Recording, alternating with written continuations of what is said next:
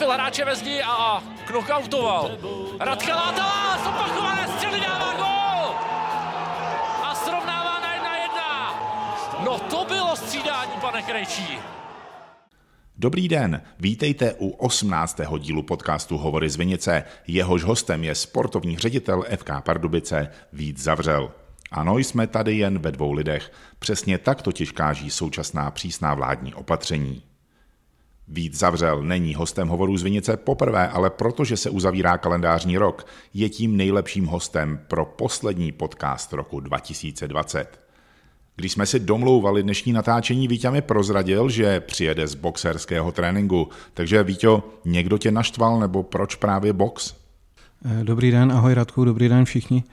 Ne, ne, ne, tak ty, ty zrovna, zrovna se strefil do toho časově, jak se to naplánovalo, takže já, já na, na thajský box chodím pravidelně asi cirka řeknu 10 let, ale chodím jenom jednou týdně a, a chodím, chodím tam proto, abych něco dělal a abych se nějakým způsobem hejbal, a, protože fotbal už rád nemůžu a, a, a jsem různě omezený zdravotně, takže, takže jsem si našel nějaký koníčky, když doba povoluje, tak chodím hrát hokej každou středu večer s kamarádama, v té partě je hodně, hodně trenérů z mládeže a v bráně v jedné brance chytá dokonce jeden z akcionářů Jarda Nováku, takže jsme tam taková prima parta.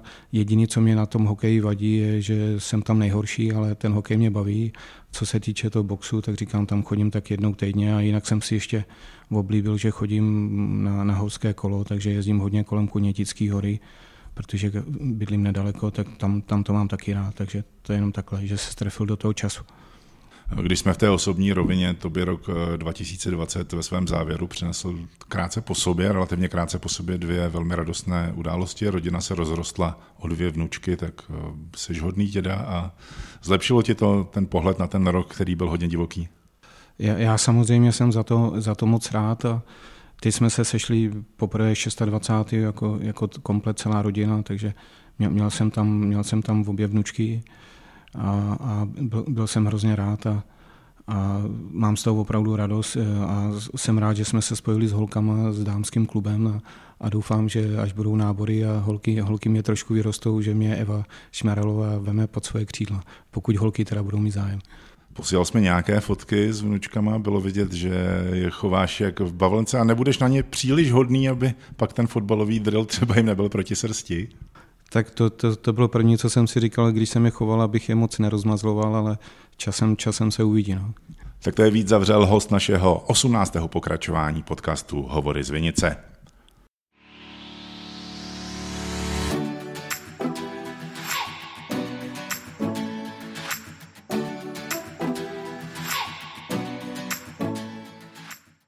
No a my jdeme k fotbalovým tématům a na úvod říkám, že snad se na nás posluchači nebudou zlobit, že si budeme tykat, protože my si s Vítěou samozřejmě dlouhodobě tykáme a nějakou umělotinu v podobě vykání byste na nás určitě poznali. Víte, kdyby ti někdo před rokem řekl, že v prosinci 2020 eh, tady budeme sedět u podcastu a budeme na pátém místě ligové tabulky, co bys mu před tím rokem řekl? Prvoligové tabulky, protože před rokem jsme ještě byli v druhé lize, tak co bys mu před tím rokem řekl? Asi bych si říkal, že to je velká pohádka.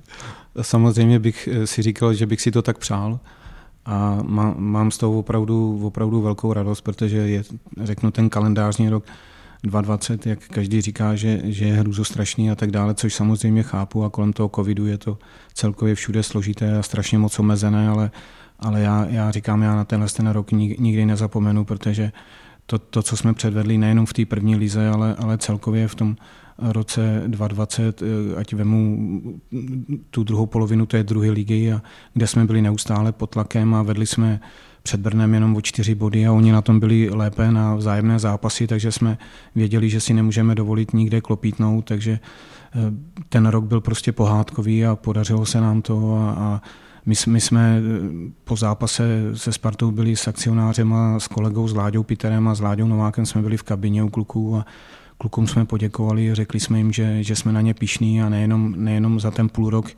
podzimní tento, ale za celý kalendářní rok a, a že před nimi smekáme a, a já z toho mám obrovskou radost a, a jsem rád, že se nám takhle daří a že vůbec v tom klubu to celkově funguje a že tady je taková zdravá energie a že všichni chceme pracovat a všichni se chceme posouvat a, a že, že neustále máme před sebou nějaký vize, tak já jsem za to moc rád.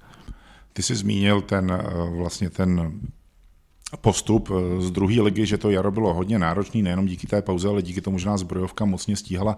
Myslíš si, že tady ten obrovský tlak, který na nás vlastně eh, soupeři a vlastně i média, vlastně i naši fanoušci v podobě boje o postup vyvinuli, že nás to mohlo posílit i do, to, do té první ligy? Já, já si myslím, že určitě. A Eh, ono to nebylo jenom o té sportovní stránce, my, my jsme opravdu cítili i v té zimní přípravě, že máme obrovskou kvalitu a že, že i to doplnění a zdvojení těch postů, že, že, že si to celkově sedlo a, a výborná parta. A já osobně jsem měl obrovský strach, aby vůbec ta soutěž se dohrála, aby se to neanulovalo. To, z toho se přiznám, že já jsem měl úplně největší strach, jo, protože i když jsem pak viděl třeba tu generálku, kterou jsme hráli paradoxně v Brně a viděl jsem, že, že u nich v Brně jsme to Brně jasně, Brno jasně přehráli, tak jsem prostě věřil, věřil v naší sílu, ale měl jsem strach z té vyšší moci, kterou nikdo z nás neovlivní a, a jsem rád, že LFA se podařilo to, že Česká liga nebo profesionální fotbal vlastně po Bundeslize byl, byla druhá soutěž, která se v Evropě spustila, že ne, nebýtý baráže, že se to dohrálo. Vlastně teď mě napadá, že jsem ti nemusel pokládat otázku, jestli před rokem, když by ti ten dotaz někdo položil, co bys na to říkal, možná jsem se mohl zeptat, kdyby ti ho někdo položil po zápase v Kolíně, kdy nám ten start do té soutěže nevyšel, ale dokázali jsme se prokopat na pátý místo. Z důvodu objektivity je říct, že ne všechny týmy v tabulce mají stejný počet zápasů, možná by nás někdo předskočil, ale aktuálně se na tu tabulku dívá moc pěkně. Víte, já jsem se chtěl zeptat eh, z pohledu akcionářů, nezaskočilo vás eh, to pátý místo i z toho pohledu, že vlastně hráči mají samozřejmě ve smlouvách nějaký prémiový řád, za každý eh, bod jsou určitý finanční odměny. Je to samozřejmě otázka trošku s nadhledem. Nezaskočilo vás to, že vlastně ta liga je dražší v tuhle chvíli, než, eh, než třeba naši, naši, naši oponenti říkali, že ten bodový zisk je opravdu úžasný. Eh, jaký je tvůj komentář k této věci? Tak jestli narážíš na prémiový řád, jako na, na finanční otázku, tak zatím tohle to bych asi uměl říct, že nás to zaskočilo až po sezóně, protože my jsme si dali do rozpočtu 36 bodů, což je náš odhad takový, na, jak se říká, na záchranu. Myslím si, že bude stačit 35, ale 36 je takový jako opravdu jistota. Takže my máme tvořený rozpočet na 36 bodů, takže momentálně ještě, ještě eh, máme před sebou něco, takže zatím nás to nezaskočilo, ale máme z toho obrovskou radost všichni. Ale ta druhá polovina soutěže určitě i ty souhlasíš s tím, že bude ještě těžší, než byl ten start. Já si myslím, že určitě jedna věc, že eh, my jsme byli hodně, hodně podceňovaný tým, protože samozřejmě máme to a budeme mít celý, celou sezónu nejtěžší, to, že nemáme domácí zázemí a, a nemáme tu svoji fanouškovskou podporu a neustálý cestování, tak to je opravdu velmi náročný a, a, a nechci říct, že nás týmy podcenili, ale urči, určitě eh, si dovedu představit, že na jaro nás vůbec nikdo nepocení a že budou na nás daleko víc připravení a, a že nás budou daleko víc studo, studovat, takže, takže tu naši předvedenou hru, takže určitě jaro budeme mít eh, těžší. Sice hrajeme v Dělíčku, ale pořád jsme pardubický klub a určitě i ty vnímáš ve svém okolí eh, názory na to, jak se nám daří. Co, eh, co ti fanoušci, s kterými hovoříš ty, většinou asi chválí, ono potom po tom pátém místě je to pěkné. Ale je to příjemné poslouchat tyhle reakce na ta naše umístění? Je, je to, je to velký, vel, velmi příjemné. Na druhou stranu si vždycky říkám, že to je hezký, že nás chválí a že se nám daří, a, a, ale že bez té politické podpory prostě ten fotbal nebude tam, kde chceme, aby, aby byl. Takže vždycky si já v duchu říkám to, to ale u, u sebe vevnitř a, a potichu. A, a teď, teď už ale věřím, že, že nás politici v tom nenechají a, a že, že ten letní stadion rekonstrukce dopadne a že budeme moct říct třeba řeknu za dva, za dva a půl roku, že konečně hrajeme doma v Pardubicích a, a, a přivedeme zase tu ligu do Pardubic a, na to se všichni těšíme a je to takový naše největší přání a náš sen. Určitě se k tématu letnímu, letního stadionu ještě dostaneme, konkrétně samozřejmě k jeho rekonstrukci. Máme na to v podcastu celý bod a samozřejmě potřebujeme podporu politiků, potřebujeme podporu fanoušků, ale důležitá je také podpora našich, našich partnerů. Eh, jak sbíráte informace se svými partnery, kolegy, akcionáři o tom, jak se vlastně našim partnerům daří? Eh, dokážou se nebo perou se úspěšně nějak s tou současnou covidovou krizí, která zasahuje všechny hlava, nehlava? Jak jsou na tom zkrátka naši partneři? Děláme jim aspoň trošku radost těmi našimi výsledky? Daří se jim? Tak ne, nejenom partneři, ale i my akcionáři všichni podnikáme, takže, takže ten COVID nás zasahuje ze dvou stran. Máme to, jak říkám, stereo. Na, naši, naši partneři zatím, zatím s, tím, s tím bojují velice dobře, proto i ten fotbal podporují a, a my jim odvádíme zpět v odměnu to, že se nám opravdu v té lize daří a, a že, že ty výsledky máme, takže si myslím, že po téhle stránce v té těžké době, že je všestranná spokojenost.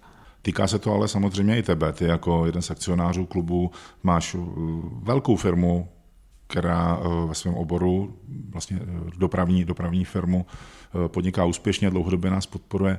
Jak je to v tomto obchodním segmentu? Zvládnete to? Zatím s tím bojujeme úspěšně, akorát ta dnešní doba je složitá, že v tom podnikání nebo celkově v životě i ve sportu díky tomu covidu se nemůže teď momentálně nic plánovat, takže to je to, je to v čem se, se to změnilo a samozřejmě ty, ty finanční eh, odměny v té firmě a, a, a ty obraty a ty zisky jsou menší, než jsme byli zvyklí, ale prostě hledáme zase různá opatření, aby, aby jsme to všechno zvládli a, a aby jsme nemuseli přestat podporovat eh, ten náš eh, milovaný fotbal a mohli se tomu věnovat dál a zatím se nám to všem daří tak, tak jsem rád a já věřím, že snad od jara ta doba bude lepší a že se nám všem bude dařit líp a, a že se nám bude všem líp dejchat a, a, a bude to zase volnější. Klub to samozřejmě nejen o hráčích, o partnerech, ale také o našich fanoušcích. Ti bohužel nemohou aktuálně na tribuny.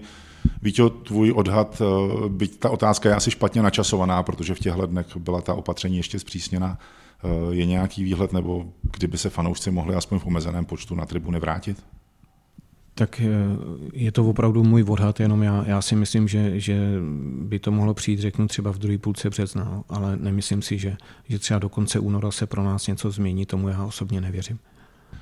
Jak si ceníš eh, několika fanoušků, kteří, kteří naše domácí zápasy sledují v posledních týdnech na žebříku, což je obdivuhodné, úžasné? To je, to je opravdu radost a, a je, je to úsměvné, ale přitom je to strašně hezké a, a vážíme si těch kluků a, a vážíme si těch podavačů míčů, kteří vlastně zároveň nám chodí pomáhat, takže, takže máme z toho fakt radost a, a máme vůbec radost, že, že ten náš klub ty lidi takhle vnímají a, a že máme těch fanoušků čím dál víc. To je taková, řeknu, pro nás tak, taková odměna nebo takové ocenění, že, že tu práci se snažíme dělat co nej, nejlíp a, a že jsou tam daný díky tomu nějaké výsledky a, a ty výsledky zazdávají to, že máš víc fanoušků a že ti víc lidí fandí a že tě víc lidí sleduje a to je, to je to, z čeho máme radost. Pro ty, kteří nevědí, o co se jedná, vítěz zmínil podavače míčů. Zkrátka diváci nesmějí na zápas vlastně v žádném množství, takže naši fanoušci využívají možnost stát se podavači z míčů. A pokud sledujete některé naše zápasy, v kterých vstřelíme v dělíčku góla, tak oni se opravdu radují, jak malí kluci. Víte, nebyly tam žádné poznámky tady na to, že eh, podavači míčů jsou vlastně naši fanoušci a výrazně se radují po gólech třeba ze strany delegáta. Nebylo tam nic. Zatím, zatím ne, ale je to fakt úsměvné a zároveň je to fakt radostné, takže myslím si, že to byl dobrý nápad a že, že to dobře funguje. Kluci jsou starší 18 let, takže můžou vykonávat tu činnost, tak proč ne? Že? Takže jsme rádi, že z toho nebyly vlastně žádné potíže a jsme rádi, že ty emoce aspoň v malém množství nám podavači míčů na našem stadionu dodávají.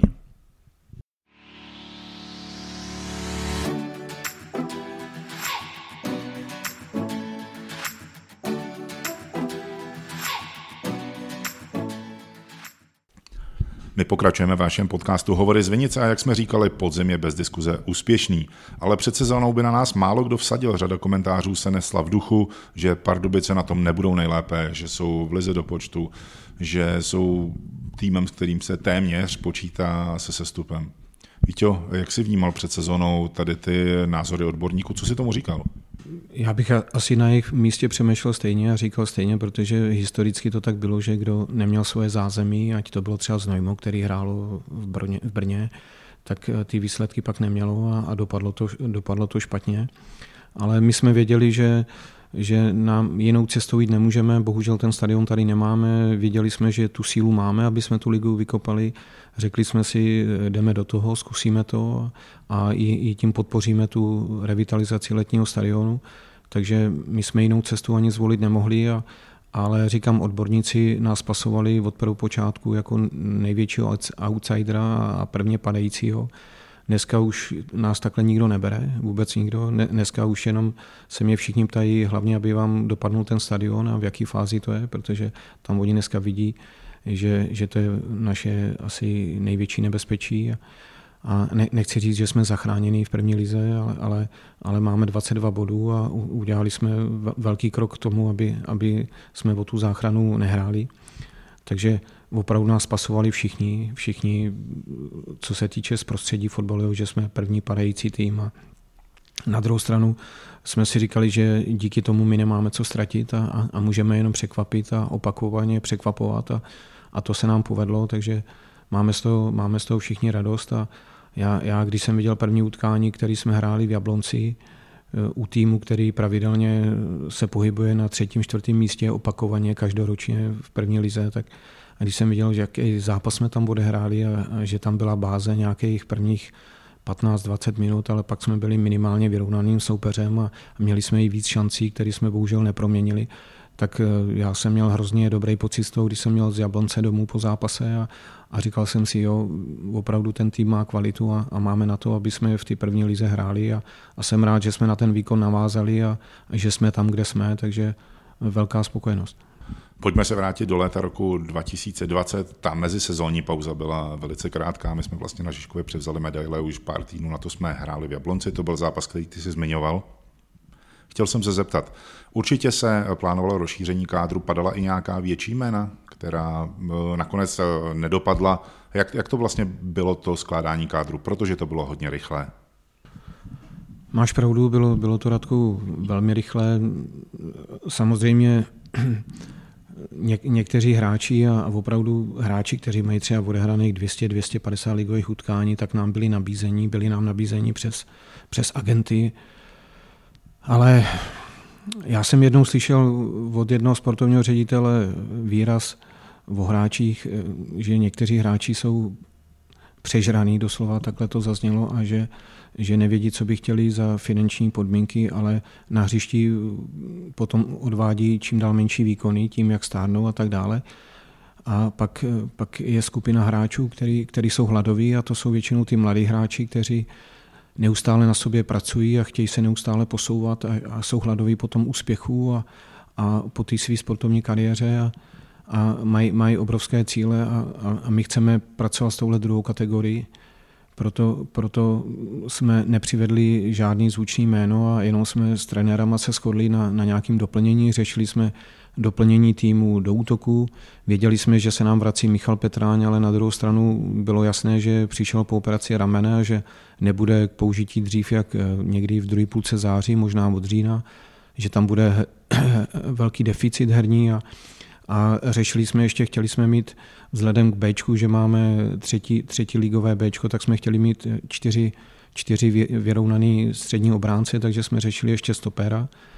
A co, co, se týče, co se týče stopera, tak jsme tady měli na zkoušku ze Španělska jednoho středního bránce, který tři roky předtím eh, fungoval na Slovensku v Ružomberku, eh, dokonce byl i vyhlášen jako nejlepší obránce slovenské ligy, ale u něj, u něj jsme cítili, byl tady jenom na krátký zkoušce, ale cítili jsme, že i když to řeknu blbě, byl trošku i zaskočený z našeho prostředí, když viděl ty kabiny a, a, a, a prostředí, kde trénujeme a že nemáme svůj vlastní stadion, tak tam jsme s trenérama cítili, že, že to nebude to pravý a, a že by pravděpodobně tady nebyl spokojený a díky tomu by neodváděl ty výkony, které my chceme, tak jsme nakonec pak přivedli Lukáše Huška ze Sparty a, a co se týče doplnění útoku, tak eh, já, já jsem měl z Plzní domluvenýho Matějku útočníka, který vlastně byl nejlepší střelec nejlepší střelec druhé ligy, by hostoval v Ústí nad Labem a Martin Skejbal ho dobře znal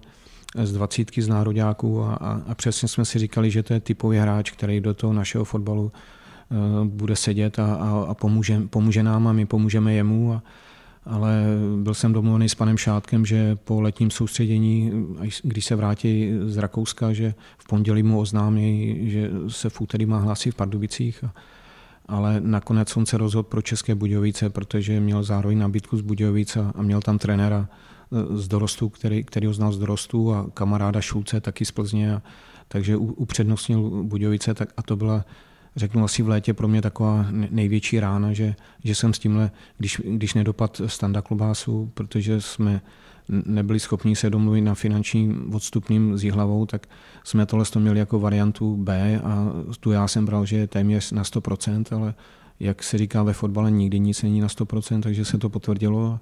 Takže jsme pak řešili narychlo ještě do, nějakou posilu do té do ofenzivy a, a nakonec Eh, za minutu 12 de facto Martin Skejbalu přes německého agenta eh, přivedl z Holandska toho Pítra.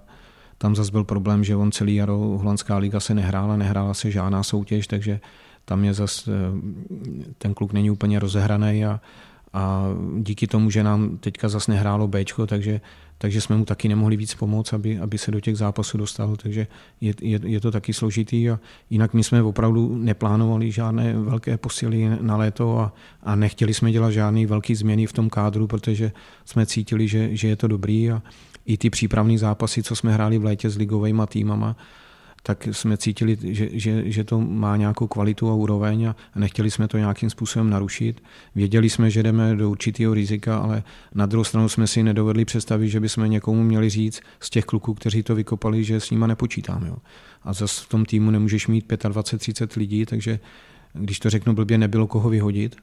A, a teď do toho někoho musíš přivíst takže pro nás eh, složitý, ale jsem rád, že, že jsme se neukvapili a že, neukvapili a že, že jsme se rozhodli takhle a, a k tomu jenom řeknu, že když jsem seděl třeba v srpnu na ligovém výboru a vedle mě majitel baníku Venda Brabec, když mi říká, ty s nikoho ještě nepřived, to, to seš první padající, tak, tak jsem se jenom usmál a říkal jsem, Vendo, uvidíme. No. Takže tak jsem rád, že, že neměl pravdu a, a že, že, že, se nám ten podzim, podzim takhle zadařil a, a že nejenom to, že máme dostatek bodů, ale i ty výkony, které předvádíme, kompaktní výkon a vůbec jak ty hráči se chovají na hřišti, jak jeden maká za druhýho, je tam taková ta soudružnost a, a, a vidíš prostě, že ten mančav opravdu táhne za jeden pro vás a že, že ty kluci jsou hladoví po tom úspěchu a že, že chtějí každý zápas nějakým způsobem zlomit a, a, a že hrajeme do poslední vteřiny, což se ukázalo v těch zápasech, ať to bylo s Olomoucí nebo, nebo na Slovácku, kde jsme to překlopili v 94. na, naše stranu, na naši stranu, tak je vidět, že ty kluci tam nechávají všechno a to je to, je to z čeho my máme radost, jo? Že, protože ten zápas ne každý ti dopadne dobře a x zápasů prohraješ, ale musíš jít z toho hřiště a musíš mít pocit, že jsi pro to udělal maximum, abys ten zápas vyhrál ale na druhou stranu musíme taky uznat kvalitu toho soupeře, takže, takže jsem rád takhle, že, že jsme žádný velký kolotoče nedělali v tom letním přestupním období a, a že jsme tomu nechali tu volnost. Zmínil si tu aktivitu ve snaze posílit tu útočnou řadu a zmínil si jméno Stanislava Klobásy, což v létě bylo hodně velké téma i mediálně. Je to téma Stanislav Klobása z hlavy už, už mrtvé aktuálně? Pro mě, pro mě jako pro Zavřela osobně ne. Já, já jsem se Standou dokonce komunikoval, nevím jestli na štědrý den, jsme si asi třikrát psali.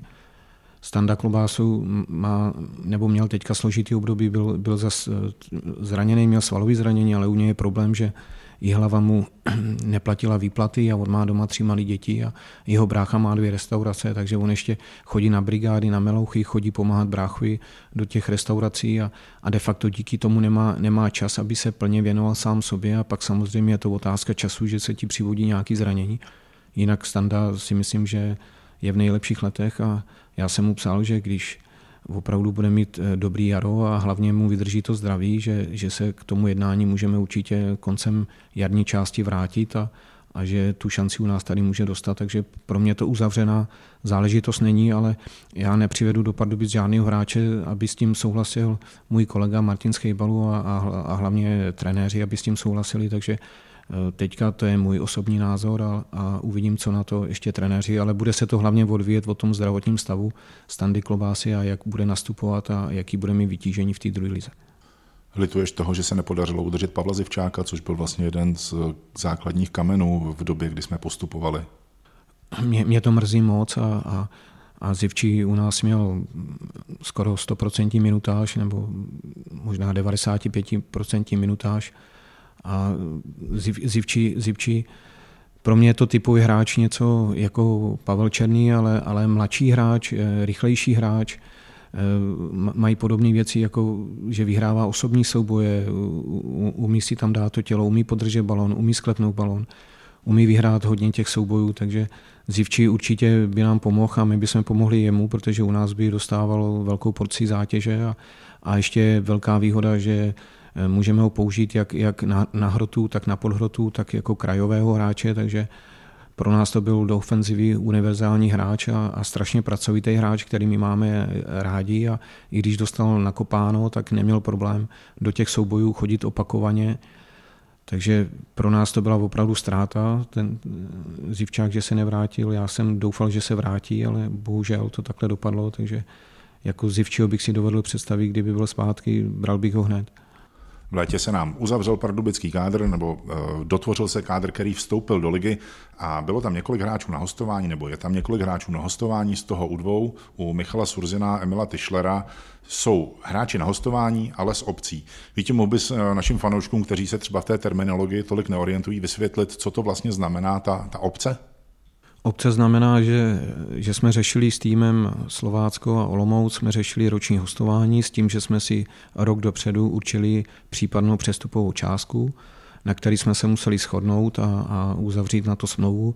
To znamená, máme teď pevně danou částku přestupovou na Emila Tischlera a na, na Surziho a teď je to, je to jenom ve fázi o, o tom, aby ta obce se dala uplatnit, tak se musí do určitého data poslat tomu mateřskému klubu ta stanovená částka, ale ta částka samozřejmě není, není malá.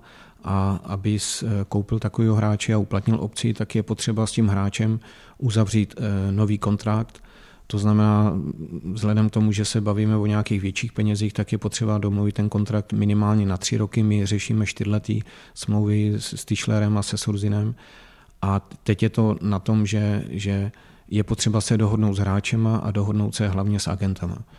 Protože já, já třeba s hráčema umím, umím se vždycky domluvit a, a poměrně i rychle, ale s těma agentama je to občas složitější a, a není to úplně můj šále kávy, protože v mnoha případech já cítím, že spíš jim jde o ně osobně a ne vůbec o toho hráče.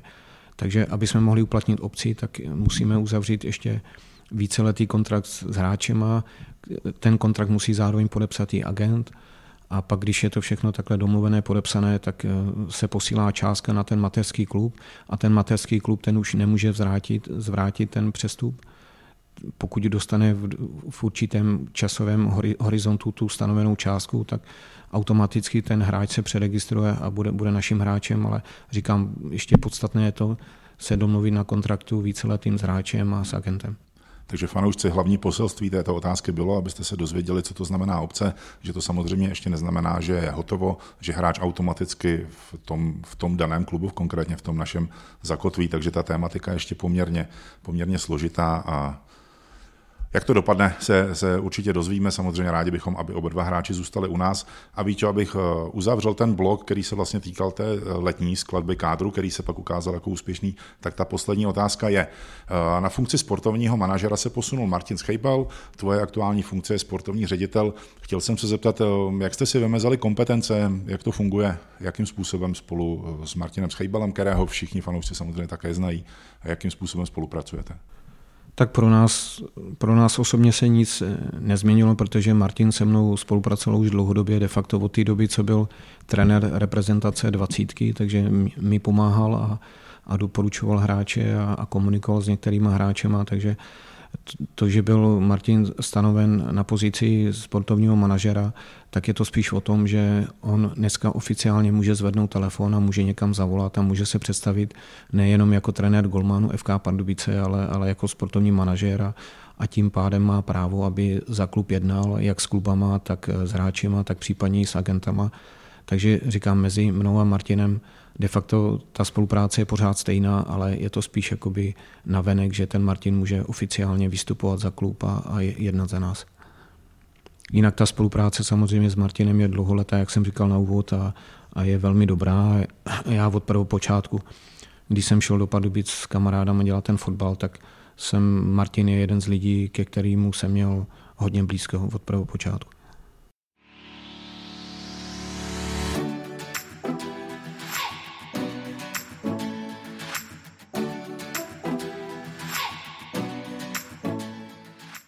Pokračujeme v podcastu Hovory z Vinice a pardubický kádr nám na podzim dělal radost.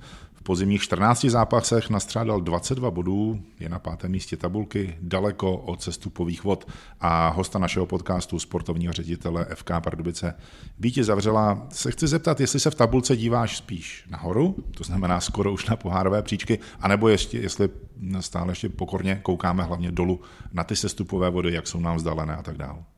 Tak pokud mám být upřímný, tak eh, první výsledky, které sleduju, tak je, jak, jak hrálo Brno, jak hrála Příbram, jak, jak hrála Opava, protože měla by nám získat, zůstat pokora. Takže to, to jsou první výsledky, které mě, mě zajímají a, a pak se dívám na ostatní výsledky.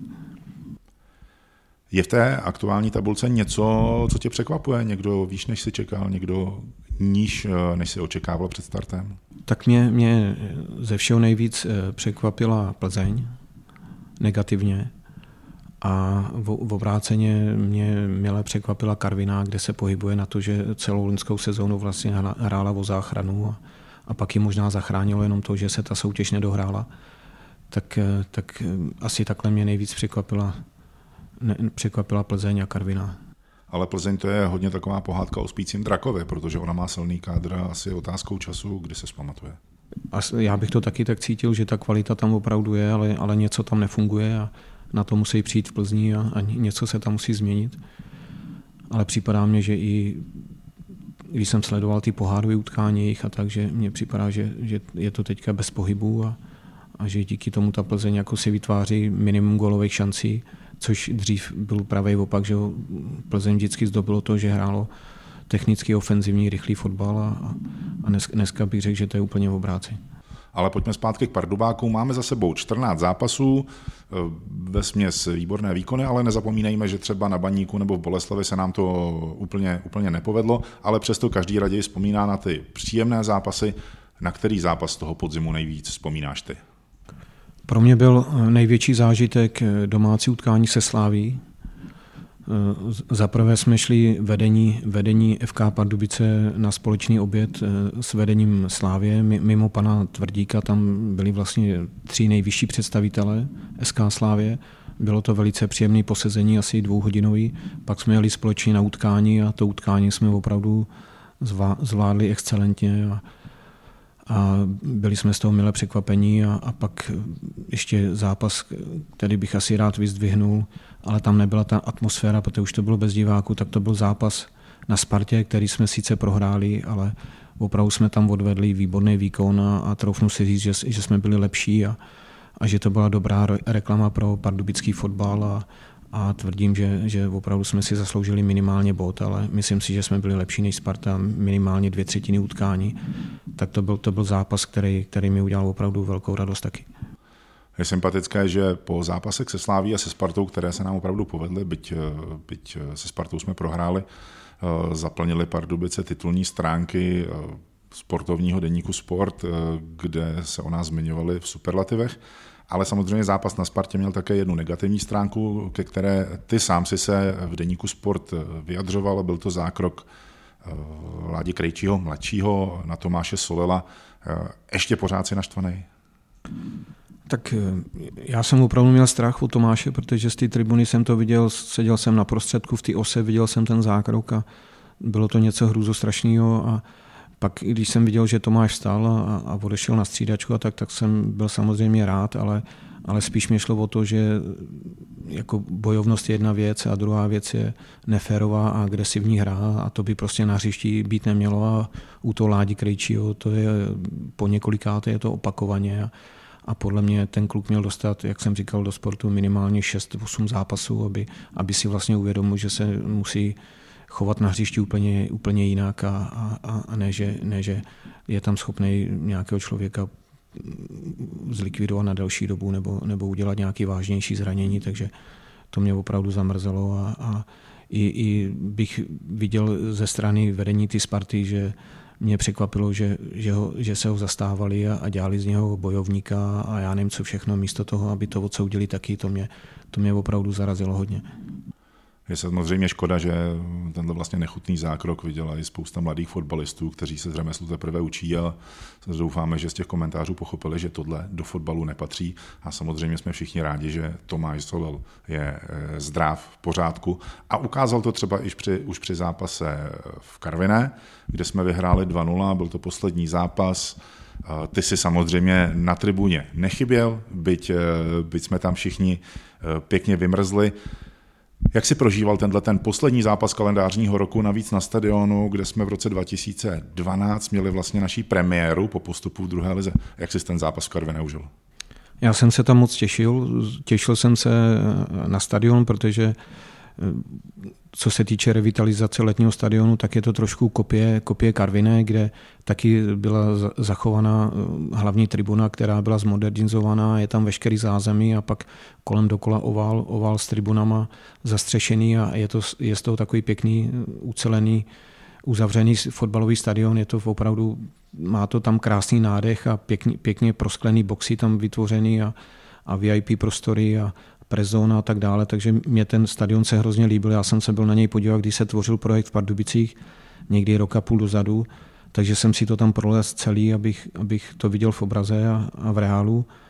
Takže kvůli stadionu jsem se tam strašně těšil a taky jsem se těšil, že, že jsme nikdy takhle před Ježíškem nehráli v, tom, v tomto datu, tak to bylo pro mě taky hodně, hodně zajímavý a, a ten zápas jsme zvládli dobře a první půlku si myslím, že jsme si zasloužili, aby jsme vedli minimálně 3-0, penaltu jsme ještě nedali a, a druhou půlku nám zase Mára Boháč strašně moc pomohl a, a díky, díky tomu jsme, jsme tam uhájili vítězství, no a pak cestou zpátky to bylo moc hezký, protože jsme si v autě s klukama pouštěli asi desetkrát za sebou tam v Karviné, takže, takže to bylo takový příjemný celkově. Při té inspekci, kterou si zmiňoval před rokem a půl v Karviné, jste si prošli nejenom exteriér, ale interiér stadionu, veškeré technické zázemí a my se tím pomalu dostáváme k tématu, které je ožehavé, které je aktuální, protože pokud diváci sledují média, tak vidí, že i v posledních týdnech se toho okolo pardubického letního stadionu hodně dělo. Bylo uzavřené výběrové řízení, pokud máme správné informace, tak tam byly, dorazily dvě nabídky, která, které měly, měly splňovat eh, kritéria. Víte, máte vy jako vedení FK Pardubice nějaké blížší informace? Co se stalo, jak se, co se děje, co se bude dít? Tak my, my máme informace, to, co si řekl, že výběrové řízení bylo uzavřené, eh, jsou tam dvě firmy, které, které se ucházejí o tuto revitalizaci, jsou tam dvě nabídky, teďka vedení města vyhodnocuje v obě nabídky, Eh, máme slíbeno, že v první půlce ledna bude, bude vybrán zhotovitel a, a, a uvidíme, uvidíme jestli, jestli to takhle termínově bude, ale pokud, pokud to tak bude, tak pak ještě to musí projít hlasováním opět asi po šestý zastupitelstvem, takže pak je reálný, že by se třeba od února eh, začalo nějakým způsobem kolem toho stadionu něco dít. Nemyslím tím, že by se hned začalo stavět, ale, ale je to, je to výběrové řízení v režimu design and build, to znamená, že oni si můžou ten projekt nějakým způsobem upravovat a pak podle toho stavět. Takže je, je reálný, že ta rekonstrukce stadionu bude zahájena někdy časově koncem května, začátkem června a pro nás to je opravdu za minutu 12, protože hm, my, my musíme začít stavět do konce, do konce stávající sezóny a pokud by tomu tak nebylo, tak, tak by jsme byli vyřazeni a byli bychom první padající tým z první ligy, kdyby jsme byli třeba na šestém místě a měli, já nevím, 44 bodů nebo kolik, to je jedno, ale je to, je to pro nás samozřejmě furt, že ten fotbal nějak děláme a, a snažíme se udělat co nejlíp, ale furt máme nějaký to ale, který máme v tom vnitřním já všichni tady v klubu, takže ale věříme, že, že teď je to ve fázi, pro nás je důležité, že se nějaká firma vůbec přihlásila, která to umí za těch 430 milionů, včetně DPH, zrekonstruovat jsou tam dokonce dvě firmy, tak říkám, uvidíme, teďka je to na lidech z města, aby to vyhodnotili a vybrali nej, nejvhodnější, nejvhodnější nabídku. S hodou okolností eh, včera zveřejnila Mladá fronta dnes článek o tom, že eh, je možné, že letní stadion eh, uspěje s žádostí o dotaci, kterou, kterou vypisuje v jednom z programů Národní sportovní agentura. Ty ale o tom víš něco víc, protože, protože s panem Hniličkou z NSA vedení klubu FK Pardubice také jednalo. Myslíš, že to, že to dopadne a jak, jak, jak vlastně probíhala tato věc? My jsme, my jsme s kolegou, s předsedou představenstva, s Láďou Piterem, za panem Hniličkou byli už někdy před rokem a, a na tohle téma jsme se bavili a ukazovali jsme mu studii a, a říkali jsme, jim plán, říkali jsme mu plány, co, co je potřeba kolem letního stadionu, takže na tohle téma už jsme se s kolegou, s panem Peterem bavili někdy, někdy před rokem a já vím, že Láďa Peterů se s ním ještě setkal, setkal minimálně dvakrát, takže my jsme proto vyvinuli maximální iniciativu, aby podobná dotace tady byla a, a myslím si, že je to velmi reálné a, a že je tady opravdu velká šance, aby ta dotace dopadla, protože není, není moc velkých projektů připravených a, v této fázi, jako je letní stadion, protože vlastně projekt je hotový, stavební povolení je, je územko, všechno je schválené, takže, takže de facto takhle velkých téměř za půl miliardu projektů v republice moc připravený v této fázi není, takže já říkám, že je obrovská šance, aby jsme si na to, na to dosáhli a, a my, my jsme vyvíjeli tu iniciativu to proto, aby, aby to město to případně stálo méně peněz, ta rekonstrukce a, a, a aby, aby, nám, aby ty finance se případně dali použít i na něco jiného, nebo aby, aby ty kritici ze stran hlavně ODS, aby, jsme trošku tu kritiku umlčeli a aby viděli, že opravdu my pro ten fotbal se snažíme udělat maximum nejenom po té sportovní stránce, ale i, i pomoc s tou rekonstrukcí letního stadionu. Ten článek eh, byl poměrně optimistický, což je, což je super. Eh, v minulých dnech ale v médiích proběhly také informace na téma stadionu, už ne toho pardubického, ale třeba v Hradci Králové, že opět bylo nějakým způsobem pozastaveno to řízení okolo stadionu, plus eh, vyplula na povrch informace, že na Žižkově radnice nedoporučila odprodej, odprodej stadionu vlastně majiteli klubu nebo respektive klubu. Sleduješ informace o těch ostatních stadionech a potvrzuje to, to, že eh, zrekonstruovat stadion v současné době není vůbec nic jednoduchého? Tak Ať už je to kdekoliv. Určitě, určitě to potvrzuje a mně vůbec připadá, jakoby, já jsem, já jsem rád samozřejmě, že v 89. se tady něco odehrálo a změnil se režim a, a, a že žijeme tak, jak žijeme, ale na druhou stranu jsem si kolikrát sám sobě říkal, že, že od té doby se tady pro, pro ty sportovní areály a, a sportoviště.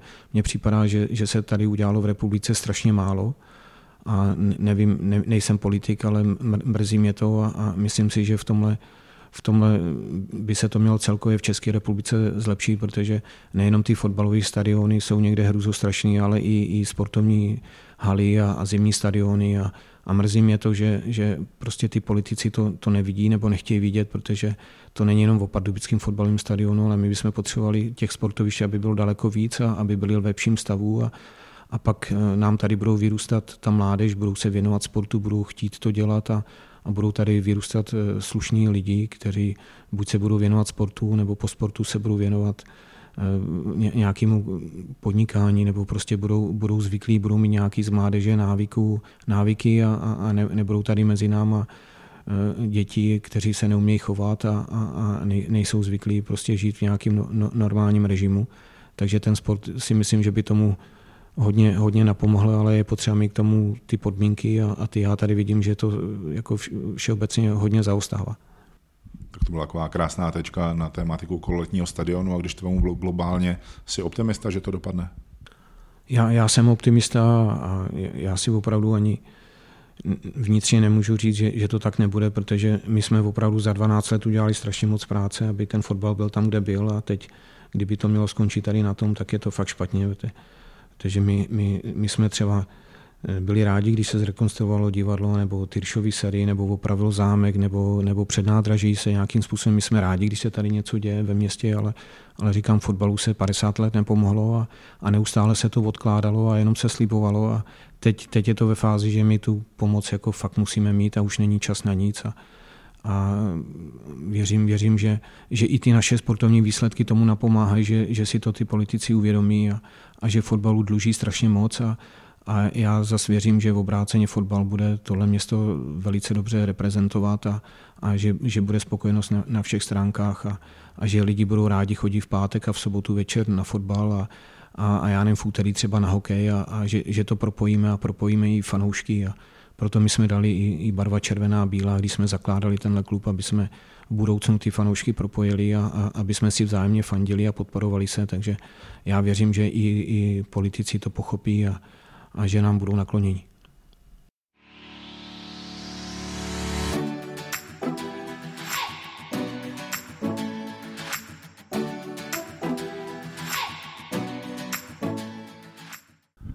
Poslední části podcastu jsme pojďme podívat na náš pardubický A tým eh, po Karviné, nebo po utkání v Karviné začala velmi krátká pauza, po které se naši hráči sejdou už eh, tuto neděli 3. ledna a fanoušci se ptají, co bude v týmu nového.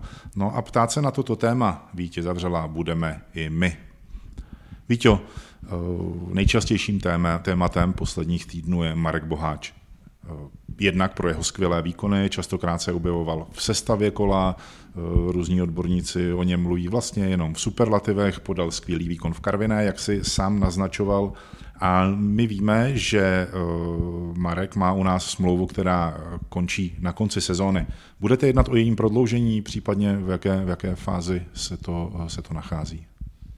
Teď je to ve fázi, je to, je to golman, takže jsme domluveni, že si ho bude řešit Martin Skejbalu a je to teď ve fázi, že to je de facto na pořadu dne a, a kluci se budou teďka scházet a, a, a budou, budou řešit nový kontrakt. Tak já věřím, že Marek Boháč, my jsme pomohli jemu před rokem, když si hledal angažma a on, on nám to vrátil a, a věřím tomu, že, že tady je spokojený a, a už jenom to, že je to kluk z Prahy a my hrajeme ty zápasy v Praze a, a i ta dojezdová vzdálenost je, je minimální, tak já věřím, že Marek je tady spokojený taky a že věřím tomu, že to dobře dopadne a že dojde k prodloužení smlouvy.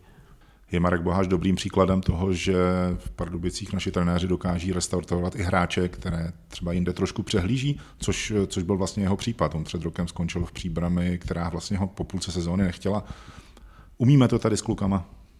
Určitě to umíme a, a, a, a trenéři mají odhad na, na ty hráče a, a pak je to o, ty, o pracovitosti toho dotyčního hráče a když chce hlavně on, tak my, my ty kluky tady umíme posouvat, což jsme opakovaně ukázali u, u mnoha hráčů, takže tohle to tady umíme a konkrétně Marek Boháč to pro mě to je vždycky takový úsměvný, když jsme řešili s Martinem Schejbalem před rokem touhle dobou přechod eh, k nám do Pardubic jeho a on už trénoval v Sokolově a, a my jsme si několikrát volali a on už měl nabídku od Sokolova na, na, na stole a, a teď jsme ho ještě eh, nějakým způsobem lanařili s Martinem Skejbalem a, a byly to takové úsměvné historky, že mu tam ťukali na, na dveře vedení ze Sokolova a, a, a on při té příležitosti mluvil a měl mě na telefonu takže vždycky si na to vzpomenu, když se o někom, s někým o, o Márovi bavím, tak to bylo až úsměvný, jak, jak jsme to dolaďovali, ten závěr toho, toho přestupu k nám do Pardubic.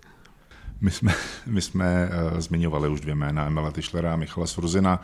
Mluvili jsme, mluvili jsme o těch, uh, o těch obcích tam asi uh, si vlastně zmínil už všechno v té předchozí odpovědi. Já jsem to tady měl, protože jde o dva opravdu zajímavé hráče. U Emila Tischlera se dokonce v posledních dnech nějak zvedla cena na transfer marketu. Jsi optimista před uh, jednáním o uplatnění obce tady těch dvou hráčů?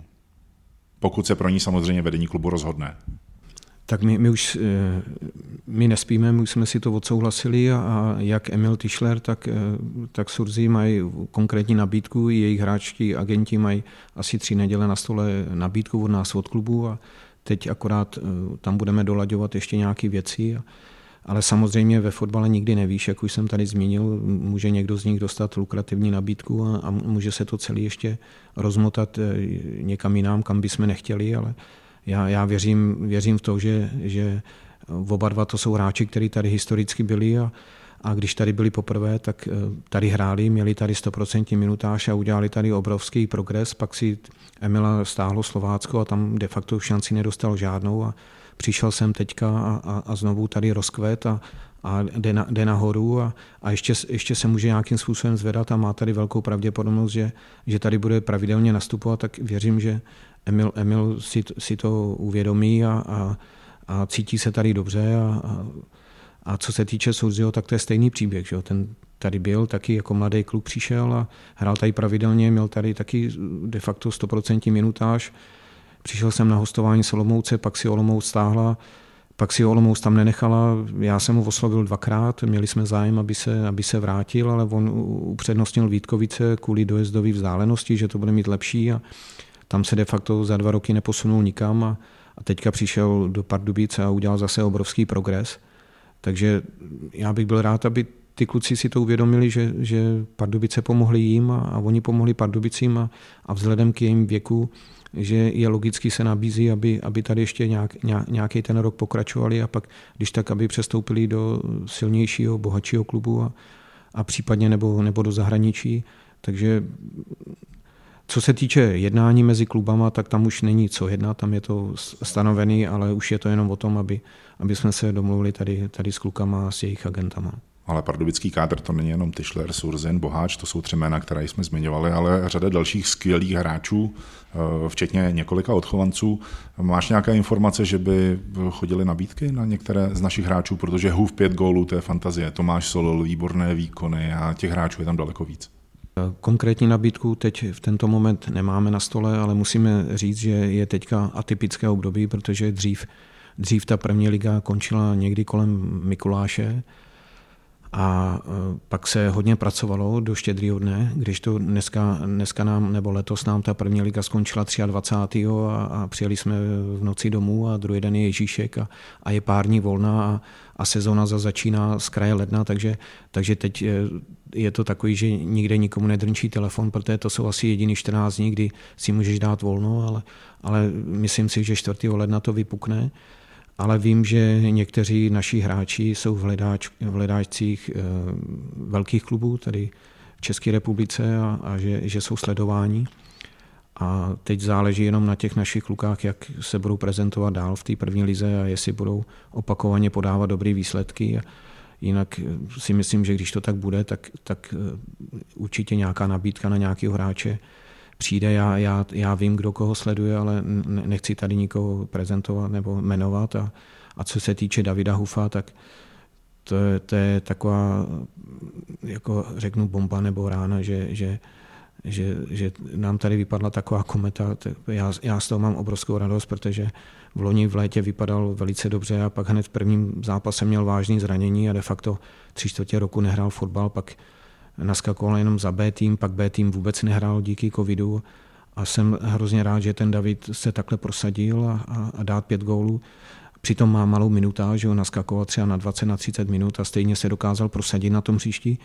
Tak samozřejmě to může být nějaká kometa tady, že, že aniž bychom to tušili a, a, a věděli třeba v létě, tak eh, samozřejmě něco může přijít v zimním období nebo, nebo na jaře. Jo. V každém případě David je taky mladý hráč, je to 98, takže tyhle kluci musí ne, nesmí usnout na Vavřínech, nikdo z nás nesmíme usnout na Vavřínech a musíme pokorný být pořád a, a ten David, když to bude podávat opakovaně tyhle výkony a, a bude se opakovaně prosazovat, tak samozřejmě logicky ta nějaká nabídka z většího klubu přijde ale trenér Jiří Krejčí rozhodně není člověk, který by nechal některého hráče usnout na Vavřínech, což je asi tuhle chvíli dobře.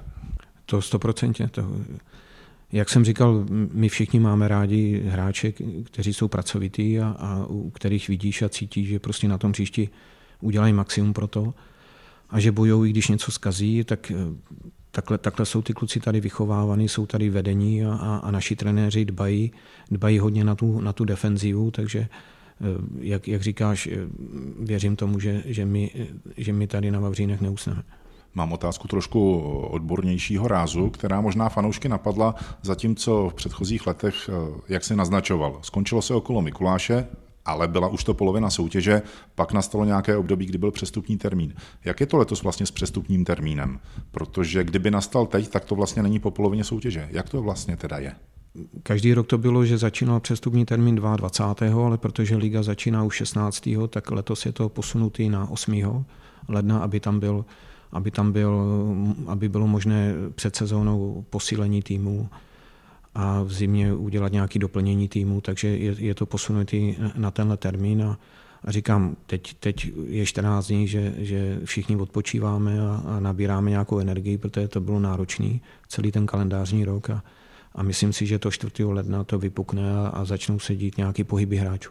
Jak moc se mají pardubičtí fanoušci bát o Michala Hlavatého, eh, Filipa Čiháka, případně Evertona, kteří jsou u nás eh, na hostování a jejich kluby si je mohou stáhnout? Jak je to aktuální, ta možnost? Tak já si myslím, že v případě Plzně, pokud tam zůstane trenér pan, pan tak, tak věřím, že kluci tady zůstanou v Pardubicích a, a že budou pokračovat. Navíc tady dostávají poměrně dost minutáže, i ten Fáfát a tak dále. A co, co se týče mladý Boleslavy, tak s nima jsme měli ve smlouvě, že si můžou o Evertona na zimní přípravu zažádat 21. do 21. prosince. Zatím se tak nestalo, takže Everton by měl zůstat pokračovat na jarní část soutěže u nás v Pardubici. Ale uh, skládání kádru to není jenom uh, hrozba odchodu, jak jsme se teďka bavili, ale například s týmem se připravuje Láďa Mužík. Uh, jak ty vidíš jeho šance a eh, je ještě v hledáčku někdo, kdo by mohl posílit tým od eh, kraje roku? My jsme se o tom bavili s Martinem Schejbalem. Eh, je, je, je potřeba dělat postupné kroky a, a učit si prioritu. Pro nás, pro nás první věc, aby jsme dostali informaci, jestli stávající kádr zůstává nebo někdo odchází. Zatím nemáme informaci žádnou. Uvidíme, uvidíme z kraje ledna, jestli se něco změní. Takže to je, to je jakoby otázka na to doplnění týmu. Pokud, pokud nikdo neodejde, tak eh, to doplnění nějaký asi výrazný nebo velký nebude. Eh, pak je pro nás druhá priorita řeš, řešit obci Tischler Sudzin, protože v těch hráčích vidíme budoucnost a vidíme, že to spojení funguje velice dobře, takže chtěli bychom s nima podepsat čtyřletou smlouvu s oboma hráčema. To je pro nás priorita číslo dvě. Eh, Láďa Mužíků podával v Chrudimi celý kalendářní rok velmi dobrý výkony, prosazoval se i střelecký. Hodně lidí mi říkalo, no ale on dává góly z penalt, a tak větší část dal gólu z penalt, ale ono není jednoduché jít za stavu 0-0 v druhé lize kopat penaltu, takže on to zvládá. A je to náš odchovanec a, a je, je to gólový hráč, takže vidím, vidím to, že Láďa Mužiku zaslouženě tady dostane teď v zimním období šanci a my jsme to hostování nerušili s Chrudimi. To znamená, že Láďovi jsem říkal jasně, že o nic nepřijde. Buď se prosadí v Pardubicích a bude dostávat šanci, anebo se v půlce ledna vrátí do Chrudimi a, a Jaro si odehraje v Chrudimi, kde má velice de, dobrou pozici a bude hrát pravidelně druhou ligu, když bude zdravý. Takže Láďa, Láďa Mužík je, je otazník a v každém případě, kdyby se na jaro vracel do Chrudimi, tak tady má pořád dveře otevřené a, a v létě půjde zase na další zkoušku. Díky za odpověď a přátelé, pokud jste dělali kolektivní sport, tak víte, že eh, ten tým to netvoří jenom hráči, ale také realizační tým. Jsme tady několikrát jednak chválili trenéry, mluvili jsme o Martinovi Schejbalovi, ale pak je tam ještě jedno jméno a to je Tomáš Prorok a Tomáš Prorok prý končí ke konci kalendářního roku na postu kondičního trenéra našeho A týmu. Víte, ty samozřejmě víš, kdo ho nahradí, takže kdo to bude? Tomáš Pro končí z pracovních důvodů, protože dělá stavby vedoucího, má velice dobré postavení a, a ta práce je čím dál víc časově náročná. A my ty tréninky máme pravidelně ráno, takže je, je to problém. A, a tak, jak bývá zvykem u nás v našem klubu, tak náhradu jsme řešili nejdříve z vlastních zdrojů, a pro nás byla nejlepší varianta Filip Kopřiva, který dneska dělal asistenta trenéra v dorostu. A, a díky tomu, čím si on i prošel sám jako hráč, opakovaná zranění, těžká zranění a, a ten jeho stoprocentní profesionální přístup a, a vždycky dělal maximum pro to, aby se vracel, takže on, on co se týče jakoby pozice kondiční trenér, tak on to má sám na sobě strašně moc e, za sebou a, a samozřejmě neustále se vzdělává a tak dále. A pro nás to byla varianta číslo jedna.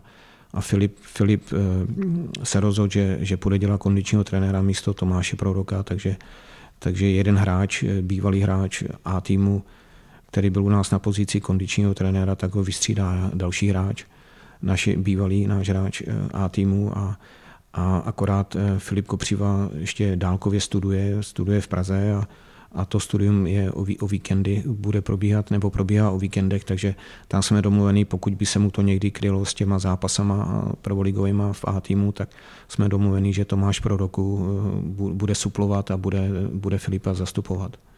Každopádně je to, je to vlastně skvělá zpráva, že klub se takhle dokáže postarat a dát šanci svým bývalým odchovancům.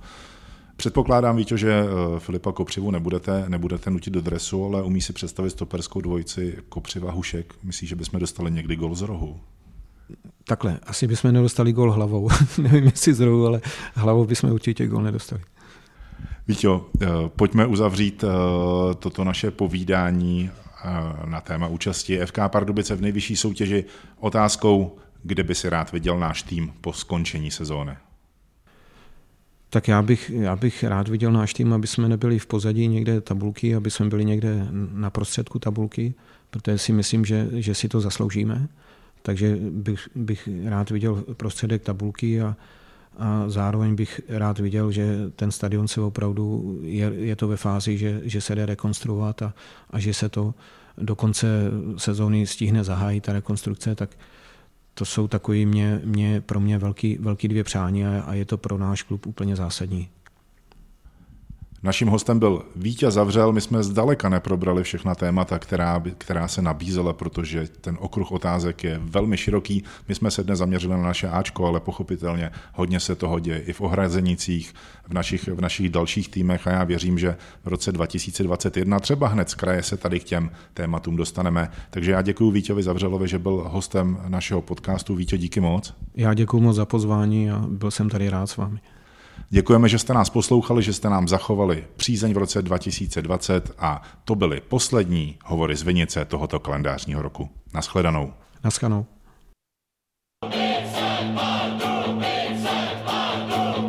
Davidův trefil hráče ve zdi a knockoutoval. Radka Látala, zopakované střely dává gol! A srovnává na jedna jedna. No to bylo střídání, pane Krejčí.